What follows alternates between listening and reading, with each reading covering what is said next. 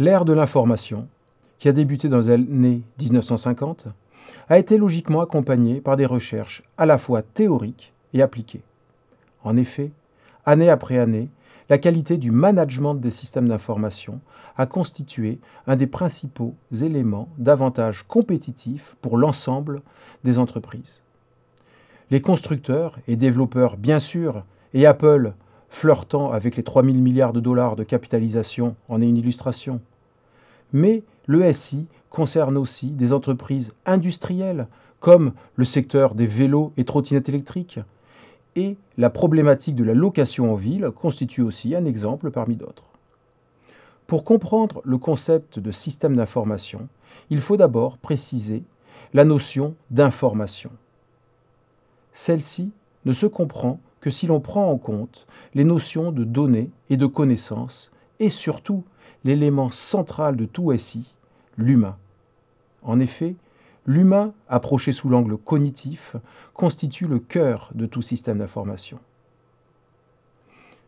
Les données, ensuite, peuvent être définies comme des traductions du réel indépendantes de celui qui les consulte.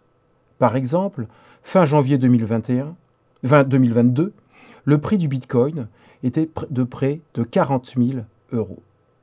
Ce 40 000 constitue une donnée qui s'impose à tous. On peut parler de fait établi.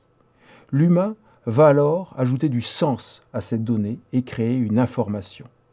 Par exemple, 40 000, c'est élevé. Élevé est une information. Cette information va dépendre de celui qui a créé ce sens et elle sera donc variable. Peut-être qu'une personne ayant payé 50 000 euros pour un bitcoin ne donnera pas la même information. De plus, cette information est contextualisée, en fonction notamment de l'évolution de la pandémie ou du prix des indices, boursiers.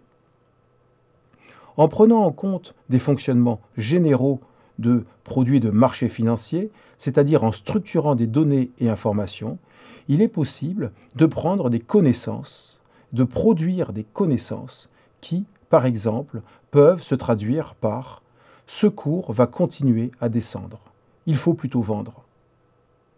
40 000, c'est élevé, cela va continuer à descendre, illustre le passage des données à l'information, puis aux connaissances. Le but alors d'un système d'information est de prendre en charge le traitement de ces données, informations et connaissances. On peut donner comme définition d'un système d'information, voilà la définition, ensemble de ressources visant à traiter les données et les informations et les connaissances d'une organisation dans le but d'aider à prendre des décisions.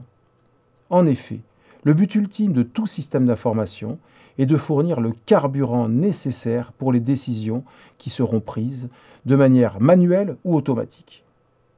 Pour prendre une métaphore automobile, le SI fournit le tableau de bord qui permet au conducteur de savoir où il en est. Il fournit aussi le pare-brise qui lui permet de voir son environnement. Et enfin, les phares qui permettent d'éclairer au loin et de prévenir certains dangers. Maintenant, dans une voiture, nombreux utilisent aussi leur smartphone avec un GPS pour la route. Ceci illustre très bien, premièrement, le rôle des nouvelles technologies, mais aussi la difficulté d'intégrer ces technologies au système existant. En effet, il n'est pas toujours commode de relier son smartphone au SI de la voiture pour, par exemple, analyser sa consommation kilométrique. Les organisations sont confrontées exactement au même problème. Comment intégrer, par exemple, les données de réseaux sociaux aux bases de données existantes? Cette problématique s'avère toujours très délicate.